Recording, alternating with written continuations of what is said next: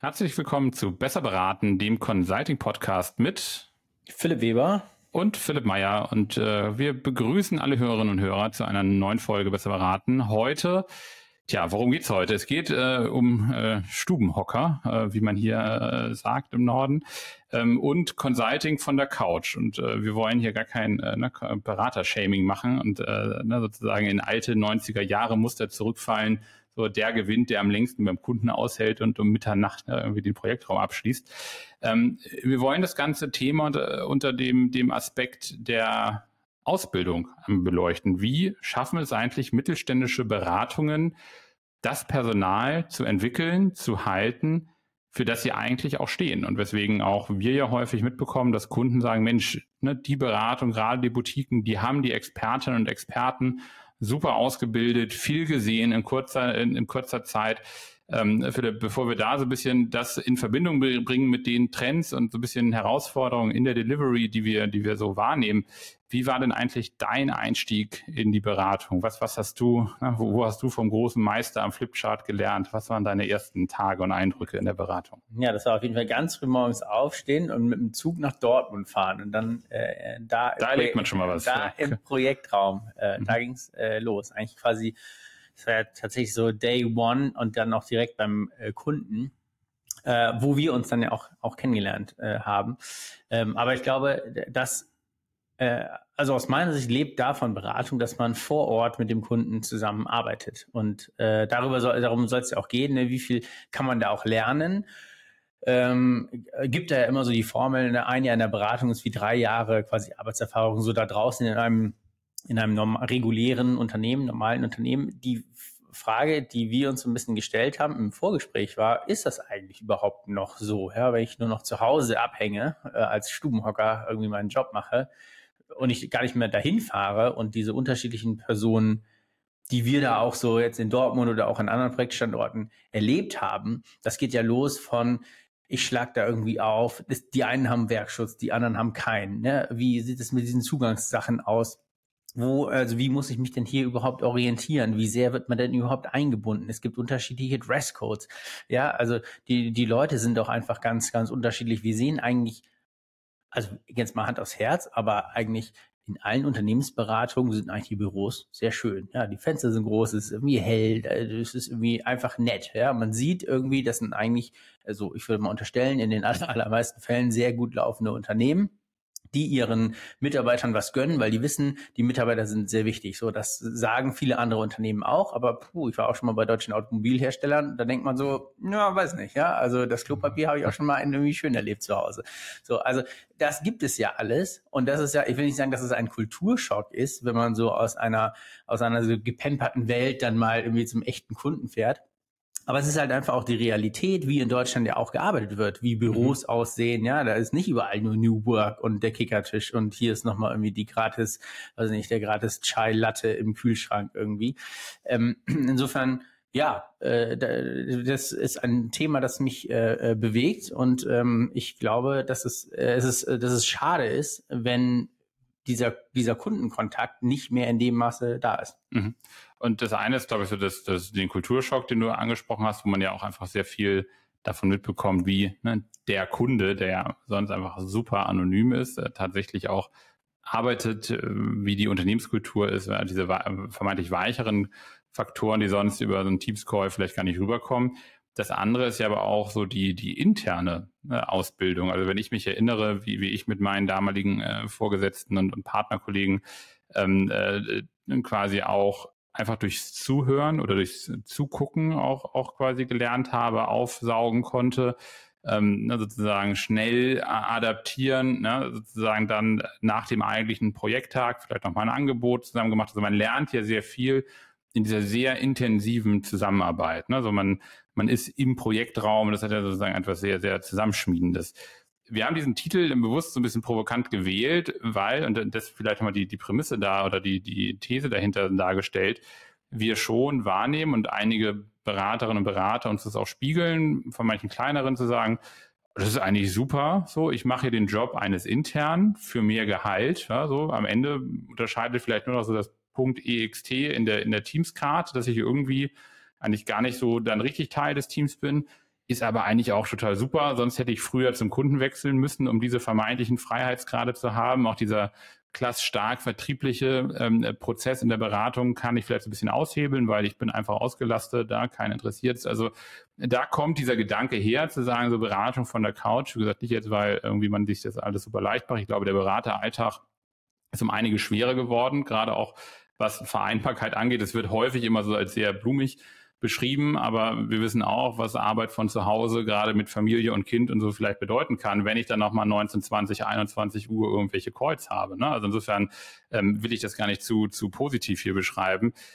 Die Frage zurück an dich.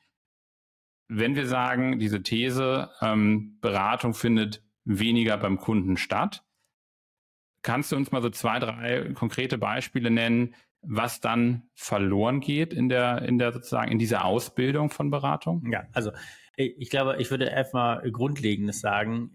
Kein, keine, kein Beratungsunternehmen, das ich so kenne, ja, bildet ja quasi seine Leute vor Ort beim Kunden aus. Also die Kunden sollen ja nicht dafür bezahlen, dass da irgendwelche Leute hinkommen, äh, insbesondere eigentlich vielleicht Juniore, Kollegen, die so gar keine Ahnung haben. Aber es ist schon so natürlich, dass ähm, also juniorere äh, äh, ähm, Beraterinnen oder Berater vor Ort natürlich auch viel Wissen einfach aufsaugen. Vielleicht mhm. nicht fachlich, aber schon auf oder methodisch, aber schon einfach in der Art und Weise, wie gearbeitet wird. Ne? Wie bewege ich mich in einem Projektraum? Wann ist der Moment, wo ich in einer kritischen Diskussion einfach aufstehe und ans Whiteboard gehe und sage, ich führe das jetzt mal auf. Ja, also dieses, das ist ja eine Erwartungshaltung, die ich an, an eigentlich externe auch habe, dass da irgendwann mal einer sagt, okay, so jetzt äh, noch gesammelt, jetzt wird jetzt hier irgendwie mal das Projekt irgendwie durchstrukturiert mhm. einfach, ja. Also das ist ja auch ein Gespür für Timing, was man mal so haben muss. Ähm, und klar kann man sagen, für all die, für die Fleißthemen bleibe ich zu Hause und für vielleicht so ein paar Themen, die eskaliert sind, ja, da muss ich irgendwie ein bisschen Firefighting machen, dann fahre ich zum Kunden das machst du ja eigentlich als, als Juniorer, Projektmitarbeiter in so, in so einem externen Team ja eigentlich nicht. Das sind ja immer deine Vorgesetzten oder der Projektleiter, der macht das dann, ja. Mhm. Also ähm, der muss ja in dem Sinne die Kohlen aus dem Feuer holen und dann irgendwie den Vertrieb machen. Wenn du aber vor Ort bist, kriegst du das natürlich auch viel mehr mit, ja, weil ihr alle gemeinsam in einem Projektraum sitzt und ähm, da so, genau, wie du es gesagt hast, es ist eine Dynamik drin, es ist irgendwie auch einfach der Weg über den Flur zurück in den Projektraum, wo man nochmal irgendwie in fünf Minuten ein klein, kleines Recap machen kann. Was lief jetzt eigentlich gut in dem Termin, was nicht? Ne? Was war eine gute Folie, was nicht? Wo hat der Kunde auch vielleicht allergisch reagiert, als wir das vorgestellt mhm. haben? Oder haben wir die eine Abteilung eigentlich anders gelesen, als so mhm. wie wir aus den E-Mails heraus kannten? Da, man kann natürlich nach jeder großen Teams-Session immer noch mal sagen, okay, Leute, wir machen noch mal fünf Minuten Debrief. Aber die Realität ist ja oftmals auch, dass einfach in so einem durchgetakteten Working from Home Kalender, da sind einfach, ne, da ist ein Slot frei, da äh, macht wieder ein nächster einen rein. Da ist ja nicht mhm. automatisch, dass man nach großen Team-Meetings irgendwie sagt, oh, jetzt nochmal fünf Minuten, nochmal wir zwei nochmal, äh, ja. ne, so ein kurzes Recap. Also da fehlen ja diese, diese Austausch, diese informellen Austausche, durch die man auch irgendwie viel, viel lernt. Und das ist, glaube ich, das ist eine Herausforderung für Beratungs- Firmen in der heutigen Zeit mit der Remote-Arbeit. Ja, und wir wollen es gar nicht nur darauf äh, sozusagen, äh, sozusagen ähm, gar nicht nur so eine, eine New Work-Debatte quasi daraus machen, vier Tage Woche und so weiter. Ich glaube, wird sich viel mal ausprobiert, da wird ne, viel verworfen, da wird vielleicht auch viel einfach gar nicht von Beratung vorgegeben, weil ne, am Ende. Also der Trigema-Chef, habe ich neulich gelesen, hat nochmal gesagt, für die sechs Tage Woche. Ja, ich glaube, der ist für die acht Tage Woche, aber er war auf jeden Fall auch, äh, dass er gesagt hat, also nur die, die auch ins Office gehen, sind relevant. Ja? Also alle, das kann, das verstehe ich auch, wenn du ein Produkt herstellst, so, dann musst du natürlich in die Fabrik kommen als Näherin oder Näher oder ich weiß gar nicht, so, so Trikothersteller, äh, Affenpfleger, Doktor. Ja. Äh, aber das ist natürlich Quatsch. So, das ja. bildet ja die heutige Arbeitswelt überhaupt gar nicht mehr wieder. Definitiv, genau. Aber deswegen haben wir auch gesagt, so das Thema, was uns hier beschäftigt, ist weniger nur dieses, dieses, ne, sozusagen ähm, äh, New Work-Thema, sondern vor allen Dingen auch das ganz harte Recruiting-Thema. Ne? Also wir haben wenn wir uns angucken bis 2030, äh, um hier auch nochmal den, den äh, ne, Professor Thomas Dehlmann zu zitieren, über 410.000 neue Consulting-Arbeitsverträge, die zu schließen sind. Man sagt, ja gut, noch lange hin und gibt irgendwie zehntausende Beratungen, ist jetzt alles runtergebrochen, gar nicht mal so viel. Und ja, am Ende die Großen, so die McKinseys und Accentures dieser Welt, die haben einfach ihren Zulauf und ihre Unis, von denen sie rekrutieren. Und die werden auch Lösungen dafür finden, wie sie Wissen weitergeben. Ne? Da setze ich die vor Lilly und lasse die bei McKinsey mal so das Wissen dadurch äh, pusten. Ähm, oder ich habe meine Akademien oder meine Fortbildung. Wir kennen ja aber auch genügend mittelständische Beratung, die ja eben, das war also beim Intro auch der Take, sehr dafür anerkannt sind, dass sie gerade in den senioreren Profilen genau diese Expertise haben, von denen du gerade gesprochen hast. Die haben das alles durchlaufen. So und das sind ja genau diese Vorbilder, ja, wo natürlich jetzt nicht ein Kunde sagt, ich muss jetzt hier den Kollegen mit 10, 15 Jahren Berufserfahrung ausbilden. Aber wie schaffen die das, den dann Nachrückenden, weil diese mittelständischen Beratungen, die werden sehr viel stärker ne, War for Talents spüren, weil sie einfach von der Brand äh, ne, schwächer sind ähm, und dann bei einem durch demografischen Wandel äh, sozusagen gezeichneten Markt immer weniger an, an auch äh, Kandidatinnen und Kandidaten rankommen. Was können die tun als Ausbildungsprogramm, um eben ihre Beraterinnen und Berater nicht auf der Couch zu vergessen. So ein letzter Gedanke, wir sehen das auch, Beispiele, wo dann auch Leute sagen, so habe ich mir Beratung nicht vorgestellt. Ja, das ist nicht dafür, weswegen ich dahin gewechselt bin. Ja, aus meiner Sicht auch, also genau, die haben sich das nicht vorgestellt. Äh, das ist ja auch so ein bisschen Zitat. Äh, das ist natürlich aber auch so, das, also entweder ich habe das Thema nicht, aber in den meisten Fällen ist es ja auch so, ist der Arbeitsalltag am Ende ja nicht. Mhm. Ja, also ob ich jetzt nun im Konzern mit 35,5 Stunden Wochen von zu Hause arbeite und mal so den Mittwoch ins Büro fahre und das kann ich natürlich genauso machen, auch wenn ich in der Beratung bin. Ja, vielleicht habe ich auch noch unterschiedliche Standorte und quasi das Team, für das ich arbeite, das ist ja auch verteilt an unterschiedlichen Standorten. Das heißt, selbst wenn ich gerne ins Office gehen möchte, ist da eigentlich überhaupt niemand, der überhaupt in meinem Team relevant ist, weil vielleicht das Team eigentlich in Berlin und Nürnberg sitzt und ich bin aber in Frankfurt, ja. Mhm. Also dann hast du noch nicht mal diese persönlichen Connections nochmal mehr. Also das ist immer so ein bisschen die Frage, was macht man? Wenn es richtig gut läuft, so, ich glaube, die, die sehr positive Variante ist natürlich, man macht einfach geile Team-Events, um irgendwie die Leute bei der Stange zu halten und motiviert zu halten. Und das klappt natürlich auch, glaube ich, ganz gut, ja. Also man verdient ja gut in der Beratung, man macht das schöne Events. Aber das ist ja nichts Fachliches. Das mhm. ist ja alles quasi so für die, für die Firmenkultur in dem Sinne, ja, Employer Branding. Oder Themenentwicklung. Themenentwicklung, ja, genau, genau. Theorie dann. Genau, das ist immer in der Theorie und das ist ja immer in deinem eigenen, das ist immer in so deinem eigenen Pool. Ja. Du musst ja in den, in den, äh, in, in, in ein anderes Freibad mal übersiedeln, ja, mal gucken, wie, wie da so die harte Realität mhm. ist. Also, ähm, aus meiner Sicht kann da eigentlich nur der also da, da muss der Anreiz, das ist ein vertriebliches Thema, weil ich einfach vielleicht auch noch, äh, noch andere Kunden auch nochmal haben möchte. Denn auch wenn du sagst, wir als Beratung sind ja total bereit zu reisen, vielleicht ist der Kunde einfach nicht bereit zu zahlen. Mhm. Und, der, und die Übernachtungskosten, die du generierst und die Fahrtkosten, die du generierst, die quasi resultieren ja aus quasi der Distanz, die du zu diesem Projektstandort hast. Insofern ist natürlich einfach die Frage, ja, brauche ich vielleicht Kunden, die eher in der Nähe sind, mhm. ja, wenn ich das haben möchte. Also aus einer Ausbildungssituation heraus braucht man sicherlich lokalere Kunden. Mhm. So, man muss dann eigentlich nochmal auch anders Vertrieb machen. Und das ist natürlich eine Herausforderung, weil viele Beratungsfirmen ja auch bei diesen sehr, sehr großen Unternehmen, die es in Deutschland gibt, sind und äh, da auch natürlich super gut vernetzt sind und deswegen da gute, ähm, gute Geschäfte auch machen, natürlich auch gute Arbeit leisten dafür. Aber äh, da sind natürlich auch so gewisse Distanzen da. Ja, also jetzt in der Automobilbranche, da gibt es so ein paar größere Standorte und ein paar, die, da, da ist man einfach nicht, ja. Ja, weil einfach da historisch gewachsen halt einfach kein Automobil so richtig irgendwie ist oder keine, keine Konzernzentrale oder so.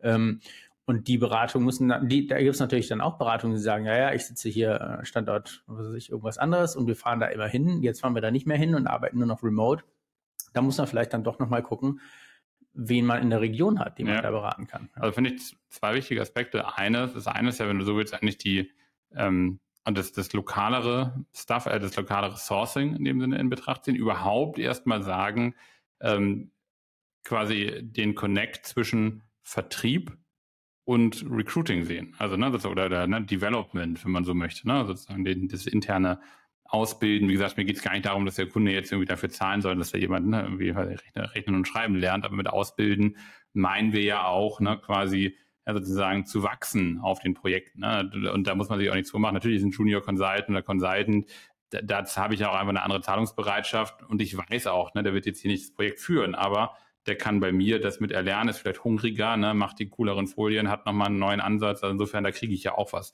für aber sozusagen diesen, diesen Connect zwischen durch Vertrieb oder durch einen lokaleren Vertrieb kann ich die Wahrscheinlichkeit erhöhen, dass ich eben auch vor Ort Einsätze generieren kann, vielleicht über eine breitere Fallzahl an Kunden einfach als bislang meine zwei, drei Kunden und so einfach über die Wahrscheinlichkeit des Projekteinsatzes mehr meine Beraterinnen und Berater dahin bekommen kann. Das zweite wäre nochmal, was ich daraus gezogen habe.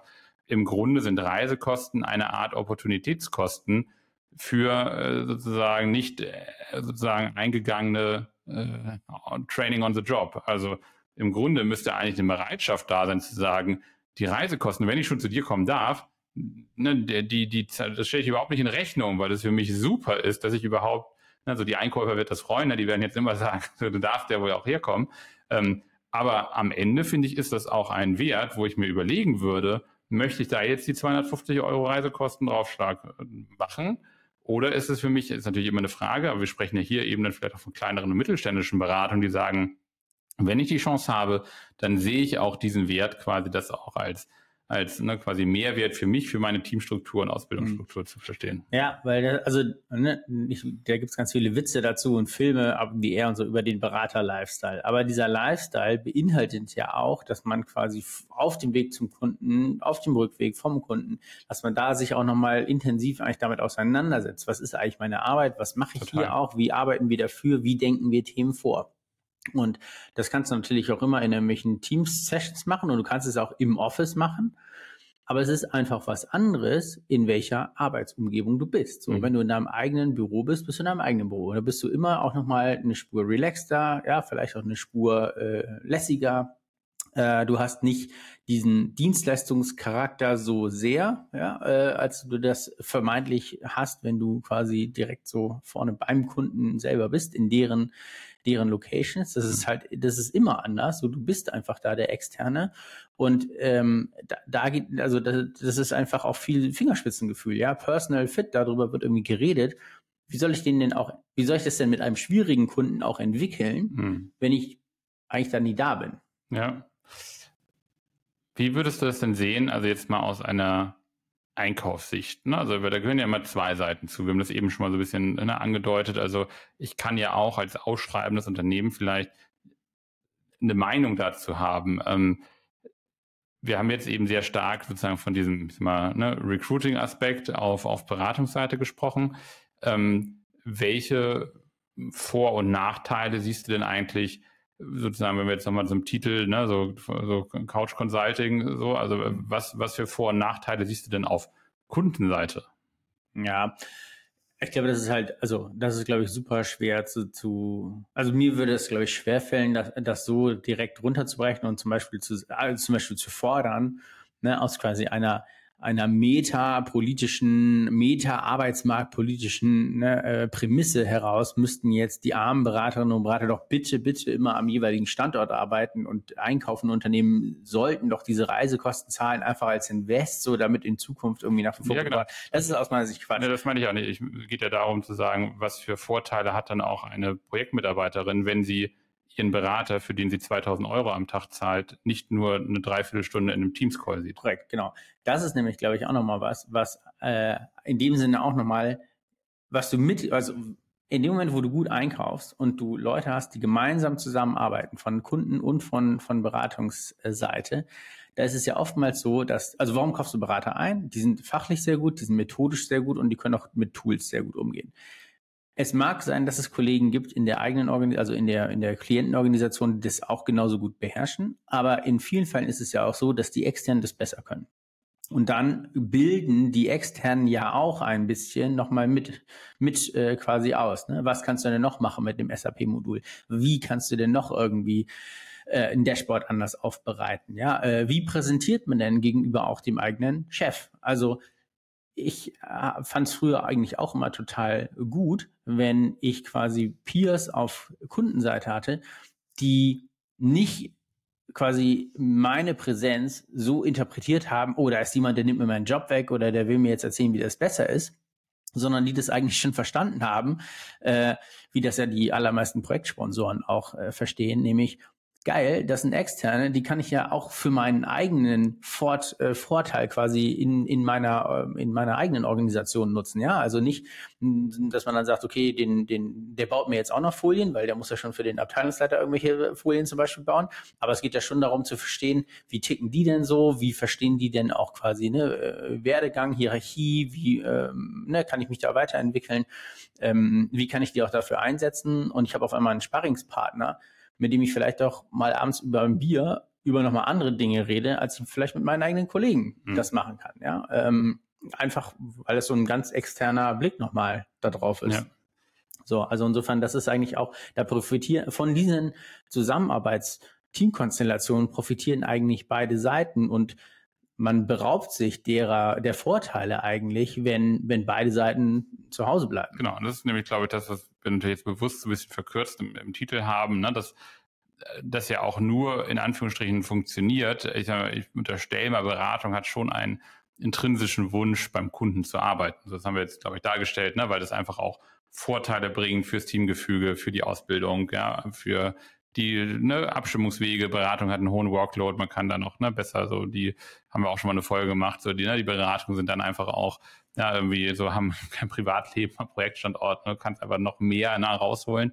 So, auf der anderen Seite, das war, war ja mein Gedanke, das entscheidet am Ende immer der Kunde, wie er auch diesen Way of Working haben möchte. Und du hast es richtig gesagt, dass man sich, man beraubt sich da selber etwas, für mich wäre eben, man könnte den Titel genauso sagen, so ne, irgendwie internes Projektmanagement, der, der Kundenprojektleiter irgendwie auf dem Sofa. Also das würde ja genauso funktionieren, weil man muss sich ja nicht die Vorstellung machen, dass, dass das Kundenprojektteam drumherum ne, vor der Telefonspinne sitzt und der Berater von außen zugeschaltet ist. Sie sind selber verstreut und ne, irgendwie so, ne, Bild aus und noch schnell irgendwie das Leergut wegbringen. Und, und ne, also das ist ja an sich eine verändernde Arbeitswelt. Da will ich jetzt auch gar nicht zu pauschal jetzt irgendwie reinschlagen. Mein Take wäre eher zu sagen, hey, wenn wir doch als Unternehmen bereit sind, viel Geld in die Hand zu nehmen für ein Projekt, lass uns doch dieses Projekt als Chance nehmen, ähm, den Arbeitsmodus dann noch vielleicht so zu setzen, dass wir beide diese Vorteile der, der physischen Zusammenarbeit vor Ort sehen, eben für beide Seiten. Hm. Ja, ähm, glaube ich, kann man nur verwerben. Ich glaube, dass das in der Realität nicht so häufig so gelebt wird. Ähm, da ist es einfach so, wie gesagt, dass, glaube ich, ich so zu, zu, ich sag mal, wichtigen oder Eskalationsmeetings dann da eingeflogen wird, aber man sonst relativ viel zu Hause machen kann und einfach dieser Mehrwert äh, quasi der Zusammenarbeit nicht so gesehen wird. Mhm. Und das ist ja auch okay. Ähm, also ich würde sagen, das ist falsch, aber so ist halt die Realität. Das muss man irgendwie akzeptieren. Und deswegen glaube ich, kann man eigentlich nur dafür werben, dann auch zu schauen, was habe ich denn für äh, quasi regionale oder lokale Anbieter ja. eigentlich als einkaufendes Unternehmen, damit ich mir das so ein bisschen reinhole und auch als, ähm, als äh, aus einer Vertriebsperspektive heraus, ja gut, okay, wenn jemand bereit ist, meine Reisekosten zu zahlen, dann muss halt schauen, viele Beratungen sitzen ja auch in großen Städten, da gibt es ja. auf jeden Fall Kunden, muss man halt mit denen was machen. Ja, und das ist ja sowieso, ich sag mal, wenn man sich in den USA oder andere Märkte anguckt, da hat es ja schon immer einen lokaleren äh, Touch gehabt. Vielleicht die letzte Anekdote, ähm, so vielleicht auch ein kleiner positiver Ausblick, ja. Ähm, so wir hatten, ne, oder was wir feststellen, dass zumindest die Pitch-Situation hier und da auch wieder ne, sozusagen mehr in Präsenz erfolgt. Ja? Und das ist ja oftmals auch ein Indiz zu sagen, Mensch, ich möchte die Leute auch kennenlernen. Also dieser, dieser Wunsch, dieser Wille ist ja da. Ähm, und ähm, du hattest das richtig gesagt, so die, ne, die Kunden sind auch verstreut, aber vielleicht haben Projekte ja einfach auch dann die sind ja auch immer, das ist immer Teil des Projekts mit Anfang und Ende und zeitlich terminiert. Vielleicht sind es aber auch immer Chancen, dass man ne, dann auch so ein bisschen aus dieser, dieser Remote-Welt dann doch nochmal sozusagen zusammengeholt wird. Ähm, so mit dahin, dass selbstgestandene Berater uns zum Teil fragen, was zieht man denn eigentlich an zu so einem Pitch? Ne? Also, Genau, also es, es, muss auch wieder ein bisschen erlernt werden. Es muss, genau, es muss erlernt werden, aber ich glaube, es ist ein gutes Zeichen, es geht in die richtige, in die richtige Richtung. Also ich glaube, keiner will dahin zurückgehen, dass man irgendwie ne, diese vier, fünf Tage da vor Ort ist ähm, und das quasi permanent andauernd. Aber ich glaube, es würde allen gut tun, ab und zu wochenweise vielleicht mal äh, gemeinsam zu arbeiten. Total. Und gerade mittelständische Beratung müssen im Zweifel immer ein bisschen kreativer sein, wie sie ihren äh, Juniorinnen, Kolleginnen und Kollegen dann eben diese Ausbildung ermöglichen, sei es vielleicht auch durch Kooperation mit anderen Beratungen, die irgendwo vor Ort sind, dass man irgendwie, weiß nicht, so ein bisschen so Projektsharing macht oder dass man hospitieren kann oder dass man auch mal sagt, irgendwie, ich kann gewisse, ne, früher hat man den Partner pro bono mitgeschickt, sondern vielleicht mal den Junior Consultant pro bono mitschicken. Dass man einfach auch ne, Ideen hat und sozusagen diesen Wert ähm, äh, für, für, sich erkennt, ähm, ne, um einfach auch da zu sagen, Mensch, wir sind in diesem, in diesem Recruiting-Wettbewerb, das war ja sozusagen der Ausgangspunkt, ähm, äh, sozusagen einfach auch gerüstet, damit wir unseren Wettbewerbsvorteil, nämlich dieses qualifizierte Personal, was lange im Unternehmen ist, was nicht dieses Up und Up or Out ne, irgendwie äh, Mentalität ähm, mitträgt, dass man die auch sozusagen jetzt für mittellangfristig wieder ausbilden kann. Ähm, Philipp, insofern vielen, vielen Dank für äh, sozusagen deinen Einblick und deine Meinung dazu an alle Hörerinnen und Hörer. Ähm, vielen Dank fürs Zuhören. Ähm, teilt und abonniert uns gerne, ähm, damit ihr auch in der nächsten Woche keine neue Folge verpasst. Das war Besser beraten und wir freuen uns, euch nächste Woche wieder zu hören. Danke, bis dann, schöne Woche euch. Ciao. Tschüss.